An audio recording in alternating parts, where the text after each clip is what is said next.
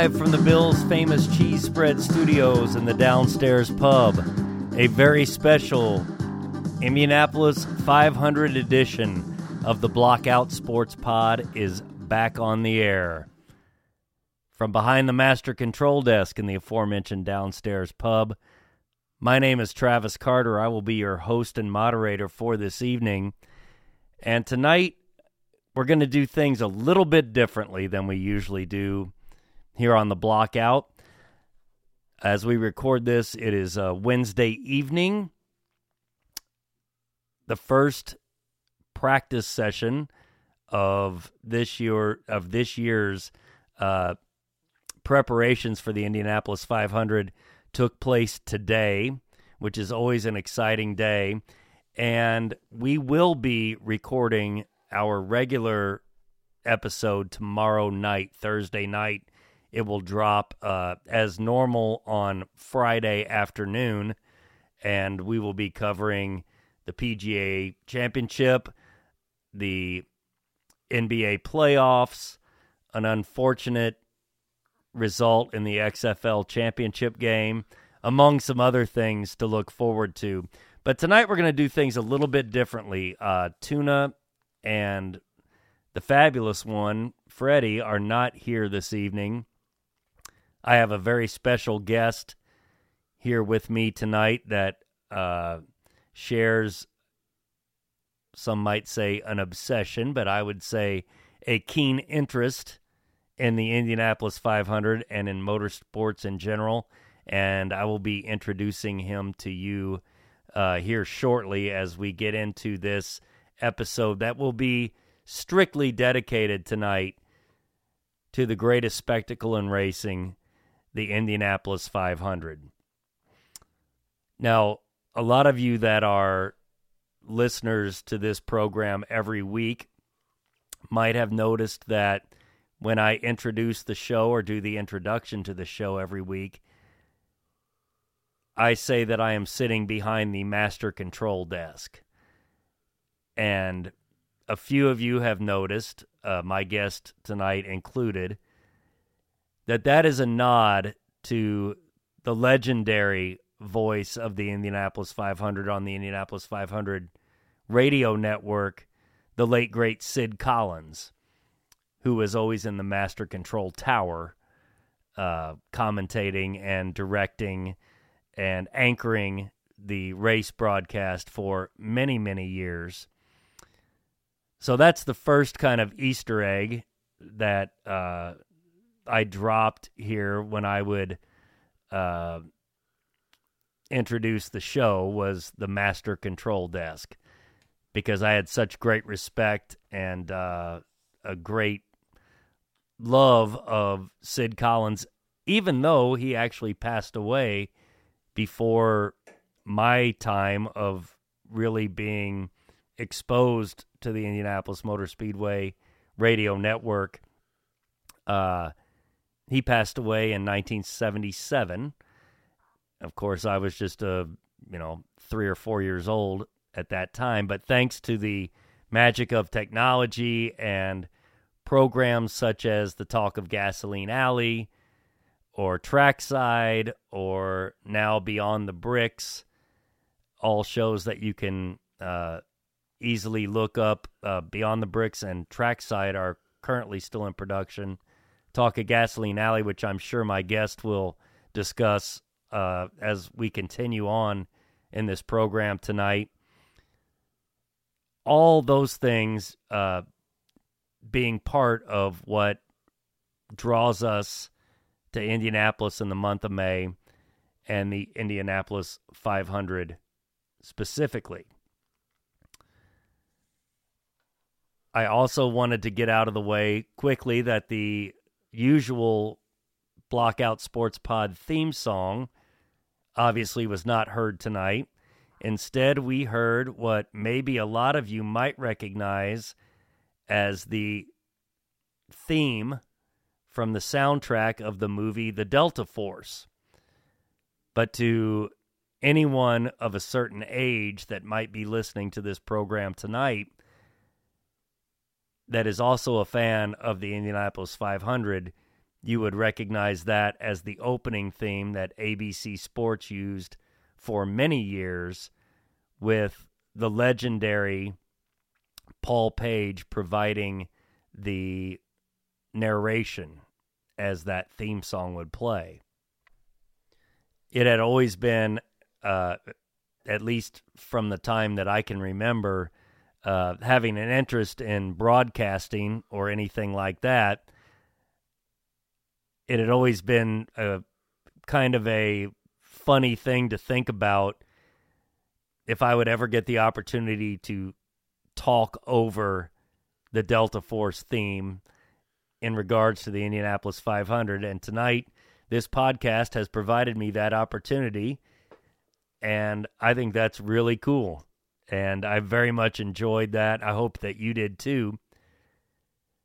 As iconic and as cool as the intro music was, the outro music this evening will not be the usual gathering crowds uh, that we use from this week in baseball. The outro music this week will be something that probably most of you have never heard, and probably most of you will be glad that you've never heard it. but uh, the boy band, the Mexican boy band Menudo, recorded a song about the Indianapolis 500 in the early to mid 80s called succinctly enough Indianapolis and I have a very long, very involved story as to how I was exposed to that song when it was first released, which we will not get into tonight. But needless to say, if you stick around through the duration of this podcast and listen to that song, I implore you to then go to YouTube and find the video that accompanies said song, and I think you will find it to be well, why don't you just watch it and let me know what you think? so, with all that being said and the introduction uh, to the episode out of the way, I would like to introduce our guest this evening. Uh, this is a guy that I met probably some 11 or 12 years ago. We were working together in a former job, and someone told me that I should introduce myself to this guy because in the course of our conversation, it came up that I was a big fan of motorsports and of Indianapolis in particular. And this guy told me, well, you need to introduce yourself to this guy that's working over there. I think he's really into the Indianapolis 500. At which point, I believe it was that night, I walked over and we, uh, you know, introduced ourselves to to one another. While we zoned. Yes. And uh, we just immediately hit it off talking about the Indianapolis 500. And uh, we have been fortunate enough now for the past 10, 11 years to have gone up uh, for time trials weekend together. That tradition will continue this weekend. Uh, my guest, a very good friend of mine, and an equally obsessive Indianapolis 500 fan. It is with great pleasure that I introduce my friend Alan Olinger to all of our listeners of the Blockout Sports Pod. Alan, thank you so much for uh, being here with us tonight. I can't wait to uh, not only discuss this year's 500, but to uh, to talk about some things that some shared experiences that we've had, and uh, get your general feelings about uh, not only motorsports in general, but the Indianapolis 500 specifically. How are you tonight? Doing great, Trav. Uh, glad to be here. Hello, race fans and sports fans of the uh, Blockout. Well, and so we were talking a little bit before we uh, sat down to record tonight, and I thought we might start with kind of a comparison. I actually brought it up on uh, the Blockout a couple weeks ago when we were discussing the Kentucky Derby and I said to people that might not understand that the Kentucky Derby isn't just about the two minutes or whatever of the race, much like the Indianapolis 500 isn't necessarily just about the, you know, two and a half, three hours that it takes now for the race to be run. There are so many traditions, uh, so much is passed down from generation to generation. And Alan, I was just curious what initially drew you to Indianapolis, or really start a little bit before that? What drew you to motorsports in general, and then what drew you to Indianapolis, and some of your earliest memories of uh, of having an interest in the Indy 500? Well, it really is uh, interest in motorsport in Indianapolis for me really go hand in hand, and it starts in the mid 60s when I was a child, probably first, second grader, and uh, I lived here uh, locally where we are, and uh, my parents, very modest uh, middle class home, but every Memorial Day, at that time the race still was held on Memorial Day. It was not uh, a Sunday slot like it is now, but uh, every Memorial Day we'd have a cookout and my parents, who met in San Diego in the 40s when uh, sprint car racing, or actually midget car racing, was really big, they still had enough interest. And the Indianapolis 500 was a big thing in Memorial Day, still in the mid 60s, that they would have the radio broadcast on with Sid Collins, as you mentioned, which I had no idea who Sid Collins was, but his voice definitely led a impression, left an impression on me and uh, I was captivated by the radio broadcasts. Uh, well, we had uh, cookouts on Memorial Day, so at that point, uh, of course, being a little boy uh, at that time, I was into things like uh, uh, comics and GI Joes. Maybe GI Joe wasn't quite out yet, but playing playing war with friends, you know. but I soon became uh, really interested in cars and specifically race cars. So I think Indy 500 really sparked my interest in racing in general and, and cool cars. And uh, that was all initially radio, but then the uh, ABC network would have the following Saturday on Wide World Sports, they'd always have a, I think it's usually about an hour of the program would, would be the Indy 500.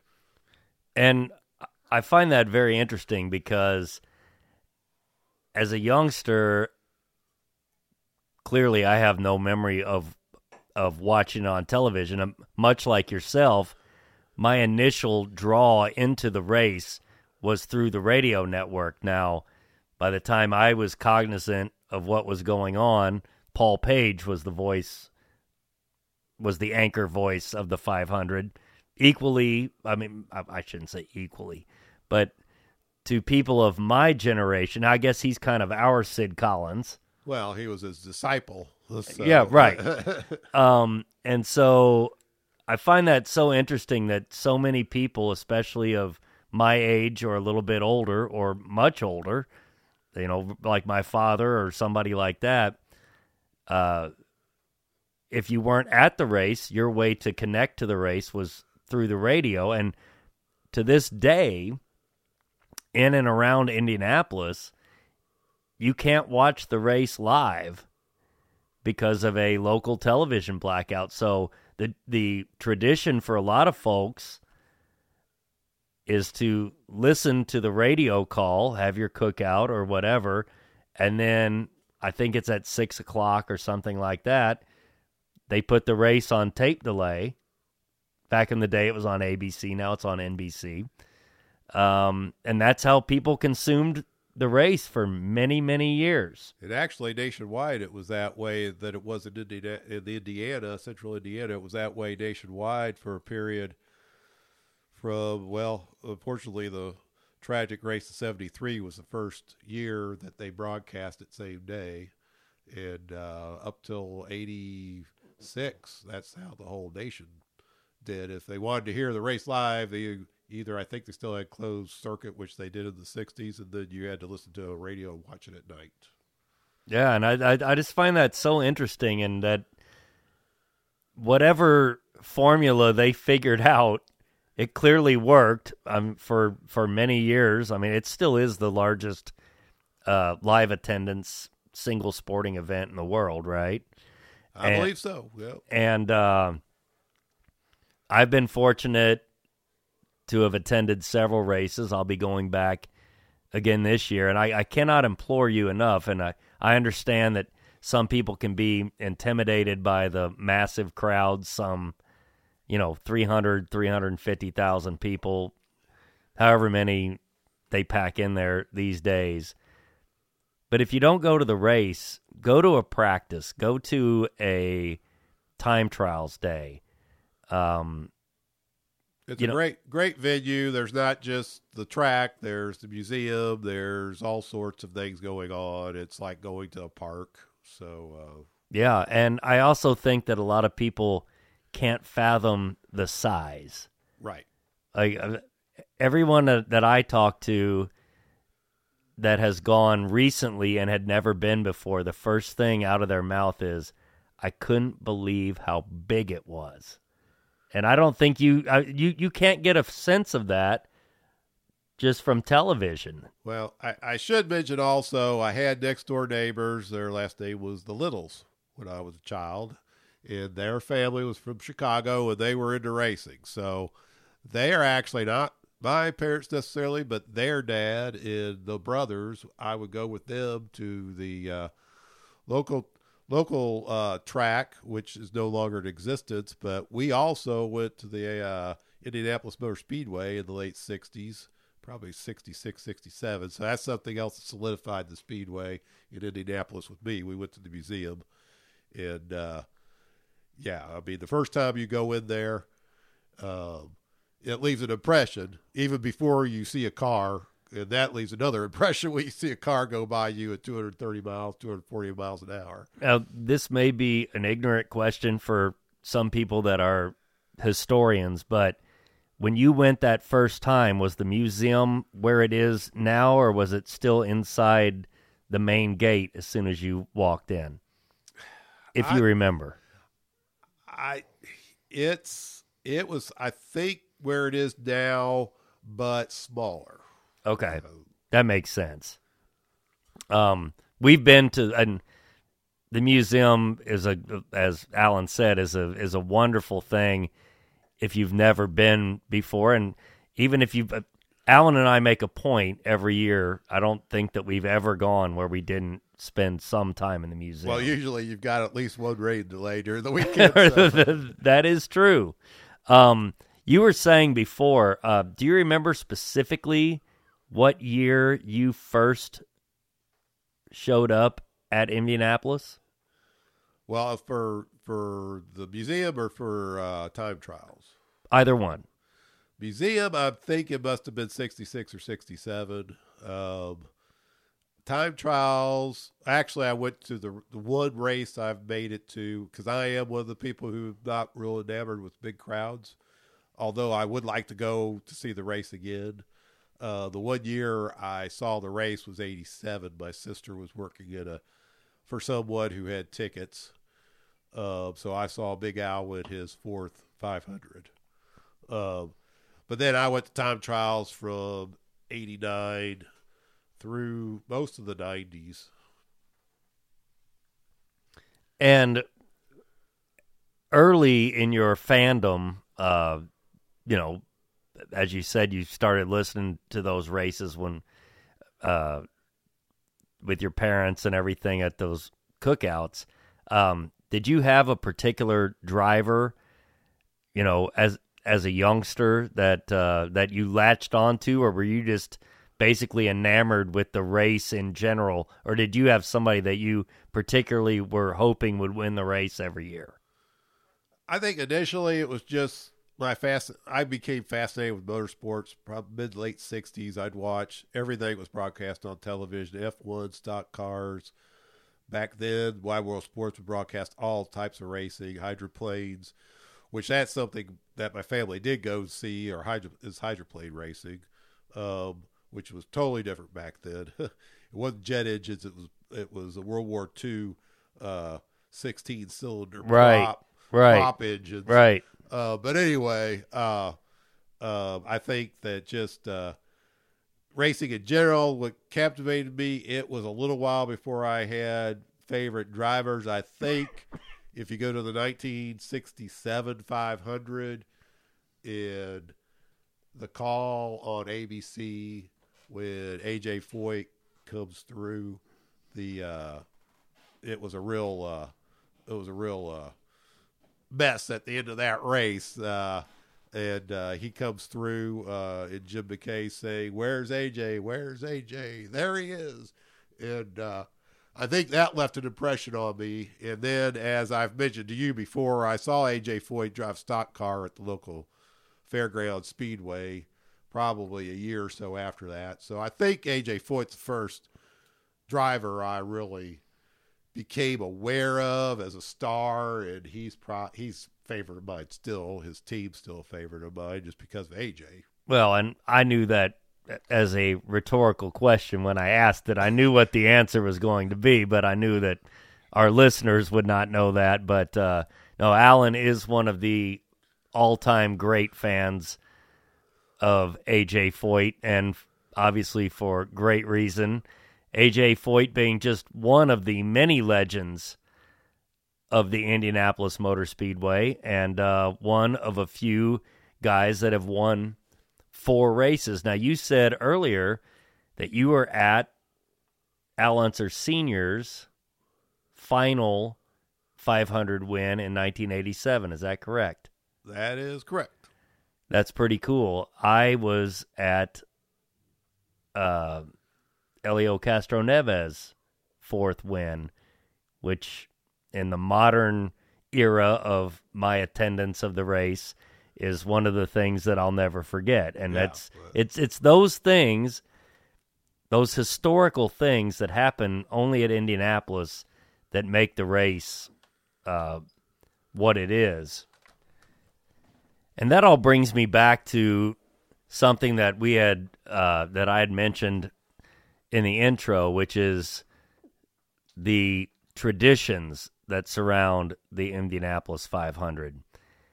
And we have already discussed the personal traditions of the cookouts and the listening to the radio. But I wanted to ask Alan, what are some of your favorite traditions that happen every year, no matter what era it is, who might be driving, uh, what the teams are, the traditions surrounding the track and the 500? Just some quick things that come to mind immediately for you.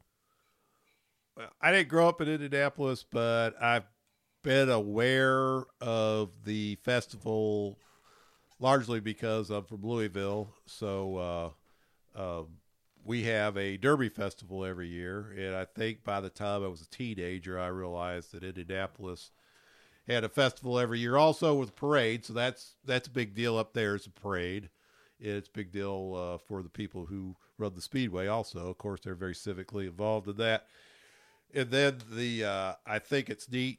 They uh, I guess it's at six a.m. when the gates open. They always have a uh, The big cannon blast, yeah, right? Uh, aerial uh, explosion and uh, and uh, yeah, just neat thing, neat things like that. Uh, uh, we all miss Jim Nabors. I think uh, that wasn't something that I think I've heard Donald Davidson, who I think we'll talk about at some point, but uh, uh, Donald Davidson talk about uh, the history of back home again. But back home again is probably one of the biggest things as far as festivities leading up to the race that happen inside the speedway every year. There's of course uh, seven or eight things that we grew up with, probably three of which are no longer done, but still have Purdue marching band and back home again, and uh, several other things that we look forward to every year. It's part of a a build up that leads to the uh, we all anticipate the start. Uh, there's no other race start like it with the flying start of 33 cars. But uh, anyway, And I have to tell anyone who's listening who has never seen this live, my seats for the race happen to be on the outside just through turn one. And every year when this is going to sound kind of goofy, but every year when I know that they're coming for the green flag, I mean it it brings tears to my eyes not just because of the sentimentality of the whole thing. It brings tears to my eyes because that may be the most nervous I am. Those 30 seconds may be the most nervous I am for any 30 seconds of the whole year.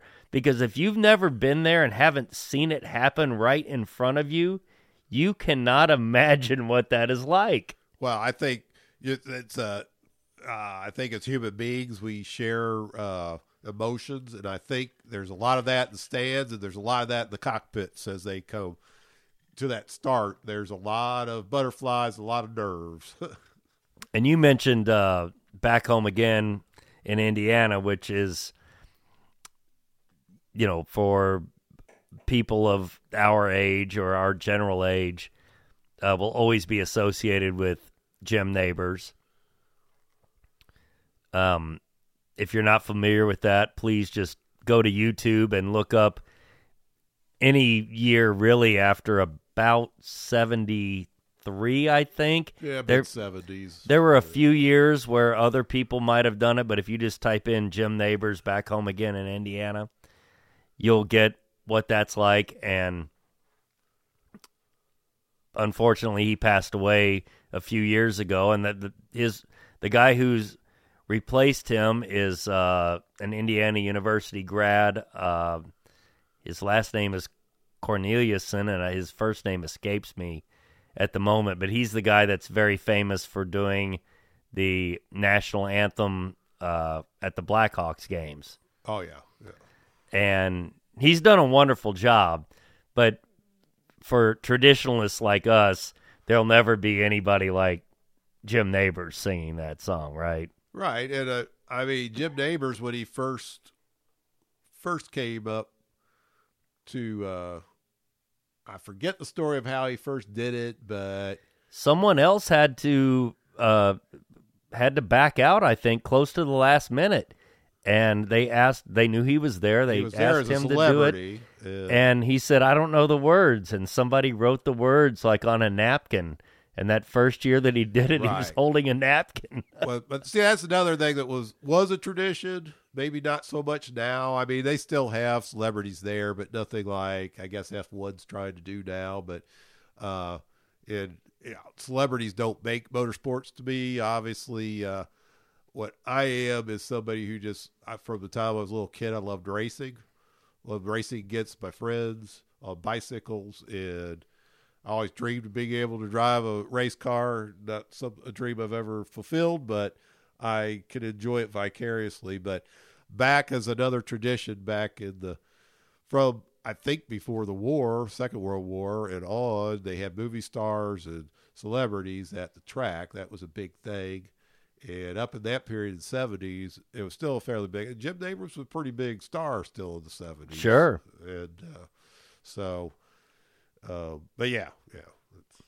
Well, and for I mean, and still to this day, the pace car driver, at least the um, ceremonial pace car driver, is usually a fairly big star. But back in the days of what I would call the glory days, the heyday of that, uh, it would be someone that was not just a big star, but also had some sort of interest or um, uh, involvement in motorsports, whether it be James Garner or Marty Robbins, both guys who actually drove race cars.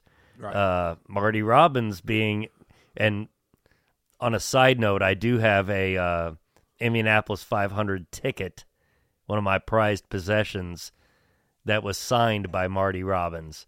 who actually started a couple of Daytona 500s Yeah, as a NASCAR driver. He was a fairly accomplished stock car driver. Um, that brings me to the memories part. I wanted to talk to you, Alan, about uh, some of your favorite memories, uh, maybe of the race or some, you know, something that you heard or you know you remember you were there with your mom and your dad. Uh, but just just memories that that kind of every year when the 500 comes back around, things that you think about because I know I have a bunch and I'll get into them after after uh, you've shared yours.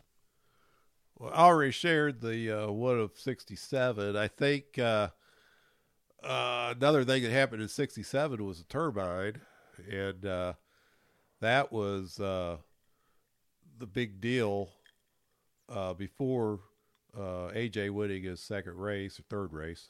Um, turbine and Parnelli, and uh, For so- those that don't that don't know, and probably a lot of people that are listening to this don't, uh, can you explain what the turbine was relative to the to the other cars in the field, and then what actually happened? The Parnelli he's referring to is the legendary Parnelli Jones, who only won one 500, but probably should have won several. Um, can you just tell us what the turbine was relative to the rest of the cars in the field, and then what happened to Parnelli Jones that year? Okay. Well, I mean, it, this is part of motor racing that unfortunately we've lost just because of uh, the times. It's not as big a sport, unfortunately. It is to us, to me anyway. It's still the my favorite sport, but uh, it was a bit much bigger sport um, in some aspects. I mean, money wise, maybe with corporate sponsorships, more money now. But anyway, back in the '60s, we're talking about '67 there was a lot more innovation in the automotive industry in general, and the Indy 500 was still a test uh, of endurance and of automotive engineering. And they had a lot.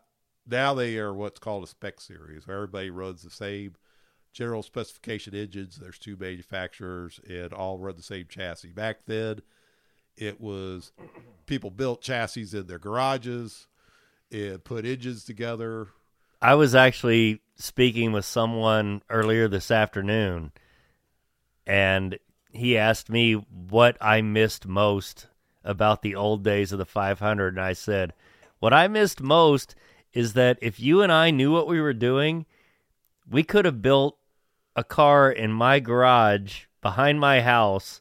And if it was fast enough, we could have ran it at the 500. Exactly. I don't know. There's a if you watch one of the vintage Indy 500 films, there's uh, I don't know. It's from somewhere in the mid early to mid 70s, and that they show that people built it in their garage and they put it on a trailer, uh, like a trailer you'd haul a boat on, Right, right. And, and brought it to Indianapolis and qualified for the race. So, uh, but anyway, getting back to turbine, it was a Pratt Whitney uh, jet engine. Uh, a literal jet engine. And if you can go back and listen to that race in particular on the historical uh, IMS radio network, every time that car comes around, it sounds like there's a jet taking off in front. It's totally different than every other car, They right? called it the Whoosh Mobile. yeah. Go ahead.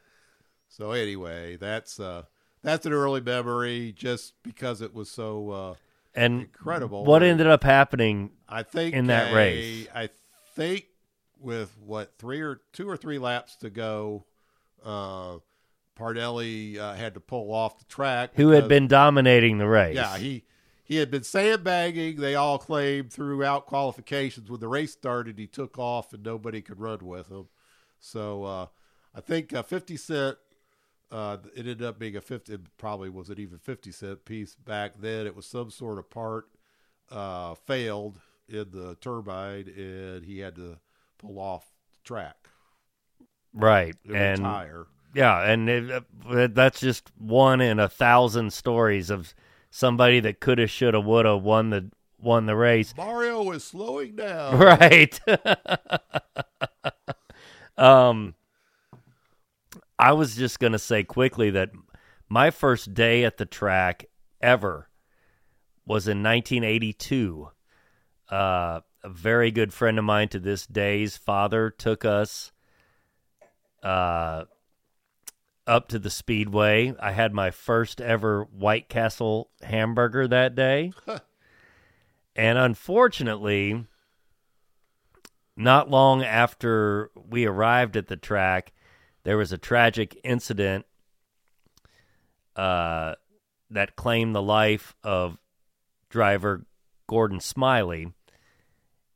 And, you know, I was eight, nine years old, and I didn't really understand the magnitude of what had happened.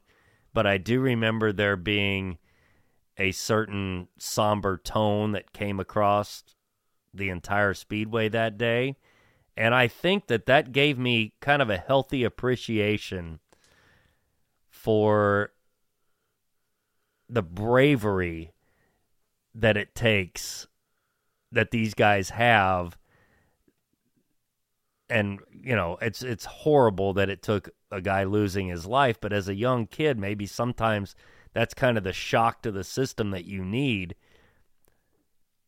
and I've always had a a very healthy respect for not just the drivers but the speedway and the sport that um you know we're lucky to get to watch these guys. And we also need to understand the absolute bravery and lack of a better term the stones that it takes to get out there and run these cars at now you know some 240 mile an hour down the straightaways. Um that was an unfortunate first memory that I have of going to IMS, but also I think in a way something that has shaped my appreciation for the sport as a whole as I've gotten older. And thankfully the one of the things that has changed for the better is the incredible safety of these race cars and not just the race cars but the way that the barriers are made now the safer barriers you know, used to be concrete walls. Yeah, Dale Senior's uh, tragic accident, 2001, I guess it was, led to a lot of the innovations that they have now. Not only in Indianapolis, uh, IndyCar and NASCAR argue about who implemented the safer barrier, but we uh, are all grateful for that. It saved many lives and many catastrophic injuries over the last 20 years. So yeah, and just just just the safety. I mean, not necessarily a, of a fatal accident, but of the way if you used to go into the wall front tires first, you had two broken ankles, right? Well, also uh, there was a design of the car for a while of uh, Formula, not only IndyCar but Formula One. In the mid to late 80s they designed the cars. Up until then people's feet were always behind the uh, front axle but the, for some reason some bright engineer decided to put their feet the footwell in front of the front axle. I guess it made the cars faster at some point but uh, that that led to almost the end of rick mears who's another four-time winner it almost ended his career when he crashed at uh. And they used to call that uh, when you would see drivers of a certain era that had a certain gait to their walking, they called it the Indy limp. Because if you went into the wall at Indianapolis, you were going to walk a certain way for the rest of your life, right? Yeah, and a lot of guys in the early 80s, unfortunately, do uh, have that. And a lot of them still work. I know uh, people like Johnny Parsons is a spotter still. And uh, a lot of those guys I remember from the 70s and 80s are still around. And uh, yeah, I guess other memories, you know, past the late 60s, uh, favorite memories of the 500 include uh, I'm really, I just, as I mentioned before, I, as a teenager, I got into Derby and Indianapolis both. So, I mean, I would, I would clip uh, articles about uh, the Der- Derby all through the Derby, the week uh, festival here uh, in Kentucky, and then leading up to uh, the Derby, and then after that, immediately back then, Indianapolis was a month long, full month. Uh, usually the Monday after Derby uh, was first day of practice, and uh, so I would start. Uh, I think probably was a teen, I wasn't able to follow it as closely. The Courier would run uh, articles, a local newspaper about Indianapolis, but then after I got out of school in my twenties, I could actually go to a local bookstore that carried papers from around the country and read the Indianapolis Star and follow it. That and also the IMS network was broadcast locally uh, once time trial started, so I could follow the whole month. And uh, so there's lots of great memories from then, uh, that time. And then when I start going to time trials, I would go up on Bubble Day, which was the fourth day of qualifications back then, uh, up until I guess two weekend qualifications probably ended sometime in the early 2000s. But uh, up until then, it was a full month, two weekends of qualifications. I'd go up day qualifying. And it, as I think one of the TV commentators was mentioning, or one of the guys maybe uh, Beyond the Bricks last night, uh, the show you referenced earlier, Bubble Day used to be uh, even more full of uh, of pathos, emotion than pole day was because back then you had uh, usually 40 to 50 cars try to qualify up until the uh, early 90s there were that many anyway. And just just people don't understand that just to get into the race was an enormous accomplishment. well it paid an enormous amount of money too Sure. but, Yeah, of course.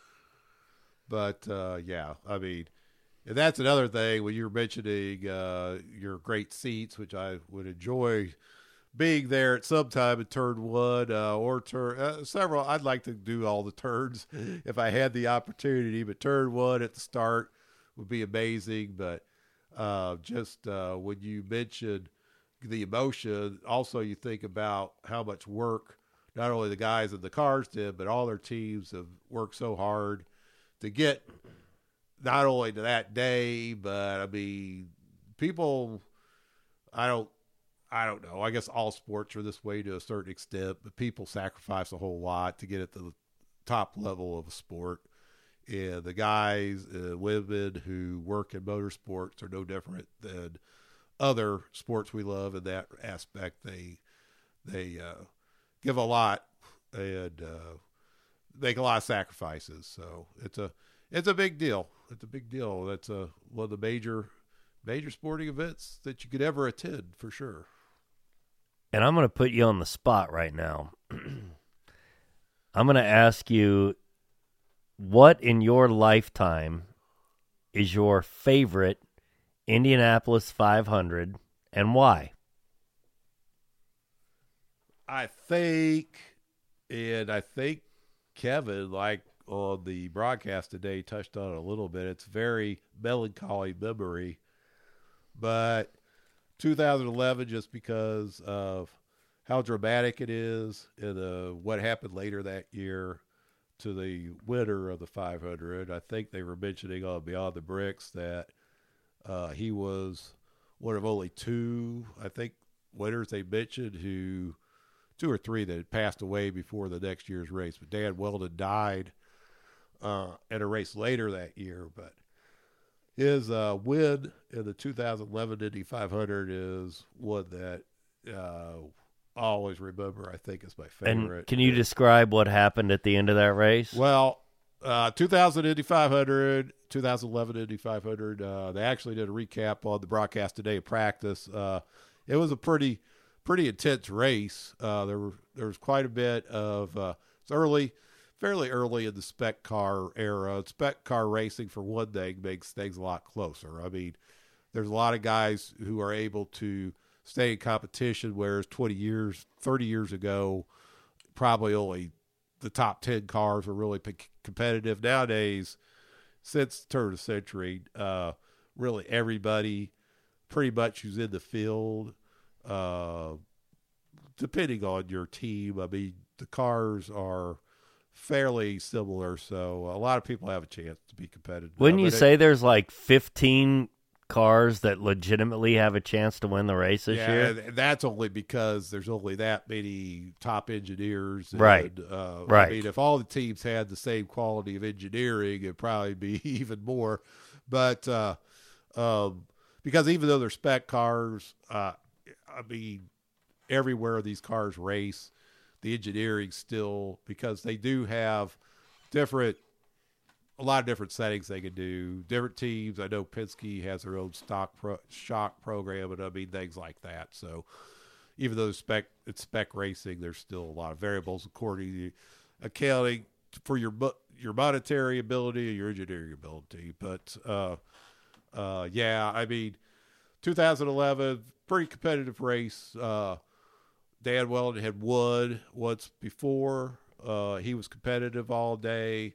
Um, J.R. Hildebrand was an unknown quantity, really. He was a rookie um, who that day had had a really good car and he'd driven a great race. And uh, through, uh, I think, uh, the Target Chip Ganassi cars had pretty much dominated out front most of the day, but a lot of guys were competitive, as I had mentioned. And Wheldon and J.R. Hildebrand had been in the top 10, I guess, most of the day. But towards the end of the race, Hildebrand had a fairly good lead over Wheldon. I think they may have been the only two cars on the lead lap, at least at near the front of the lead lap. I think that's right. and uh, uh, Dan Wheldon was a racer. I mean, he was still because, as he says in post race interview, he knew a lot of people were uh, low on fuel, so he was pushing. He was pushing hard. A lot of guys in other years, when the leader had that kind of a cushion and that much of a lead, have, would have backed off. But he was still pushing hard, and you could actually see him if you watch the replay uh, closing the gap, but he was still far behind on the final lap. And then uh, J.R. Hildebrand, unfortunately, made what most people would call rookie mistake. I don't know if I categorize it that way, but I mean, there was a car going slow in the apron or down near the uh, inside of the turn of the fourth corner. And JR unfortunately got up in in the marbles, which marbles uh, to people who aren't race fans are shavings from tires. Race tires are very soft and they leave residue that comes off the tire as the car goes around a track. And he got up in that stuff and it's like ice and he went into the wall, hit the wall and kept going down the main straight. But as his car was only on three wheels, he didn't have any drive. So Dan Wheldon, who still had his floor, foot on the accelerator all the way to the floor, comes by and passes him a, a hundred yards so from the yard of bricks, which is the finish line, and uh, became a two-time winner. Which is a he he was a very likable.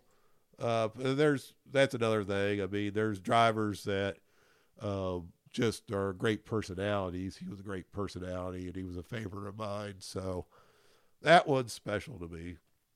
Yeah, I- I, mean, there's a lot of other ones that I enjoy a lot. I mean, the '82 race and uh, '92 and lots of others. But And I love that. And it's interesting that you're talking about a guy getting in the marbles in turn four because my favorite race that I ever attended live, I was sitting on the inside of turn four when Emerson Fittipaldi, who was dominating the race,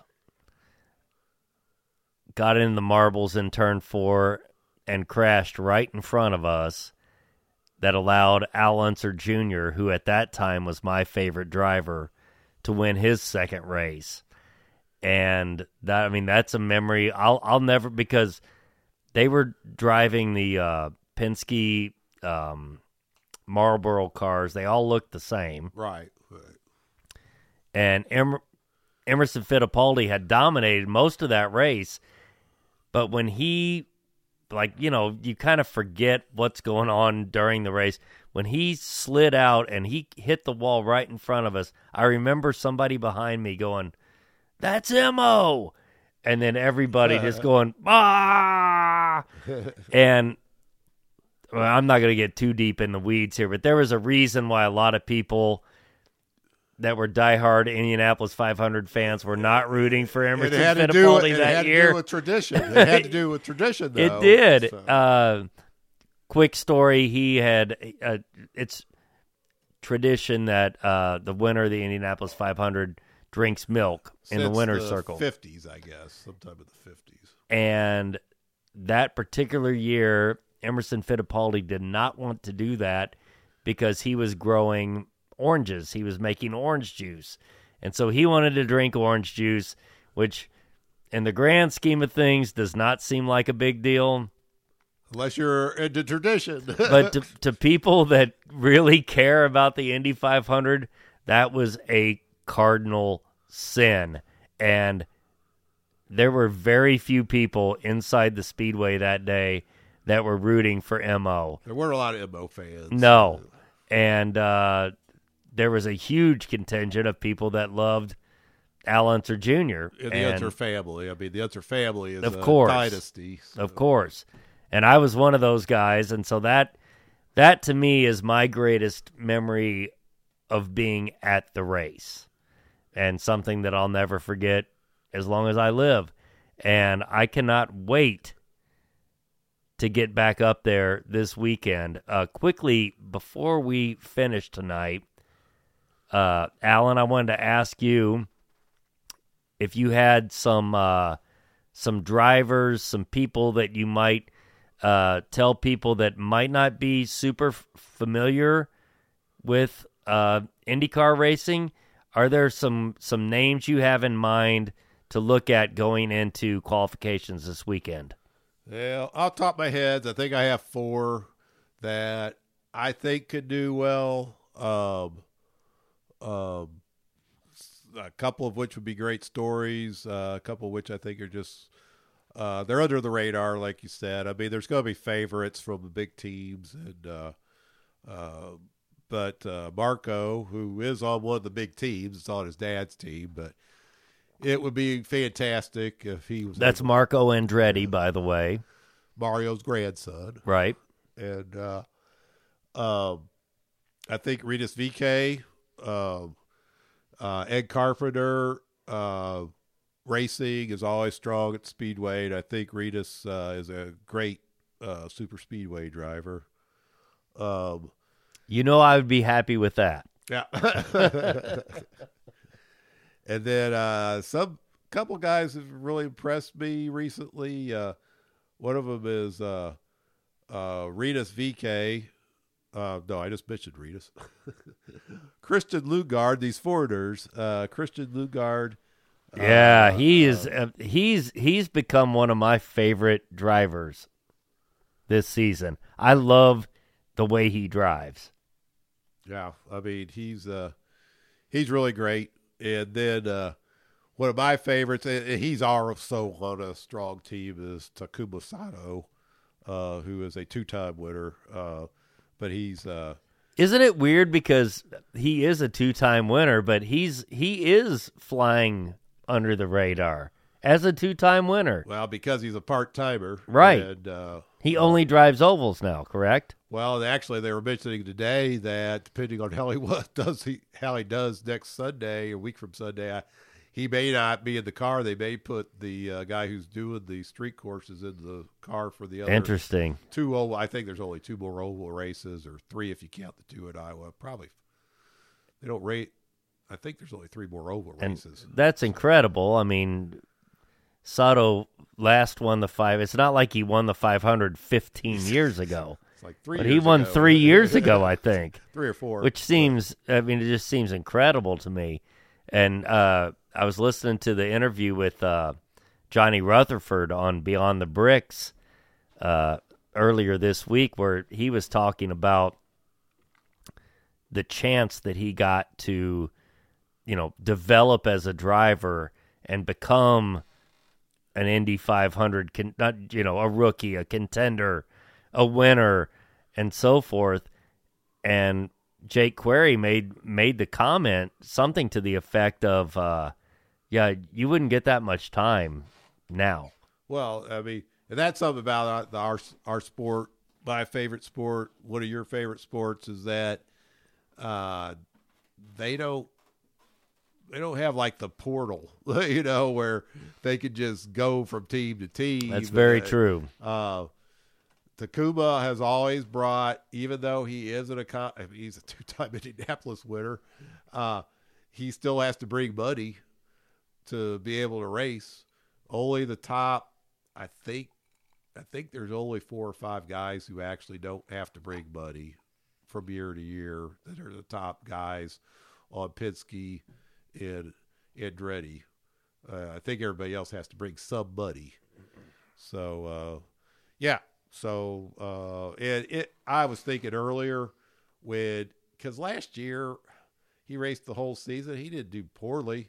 Um, I was thinking maybe with his family. I mean, I think he has three kids. I think he may be trying to throttle back on his career some, and, uh, and that's a lot. That's common with guys get in their forties. They're past winners of Indianapolis.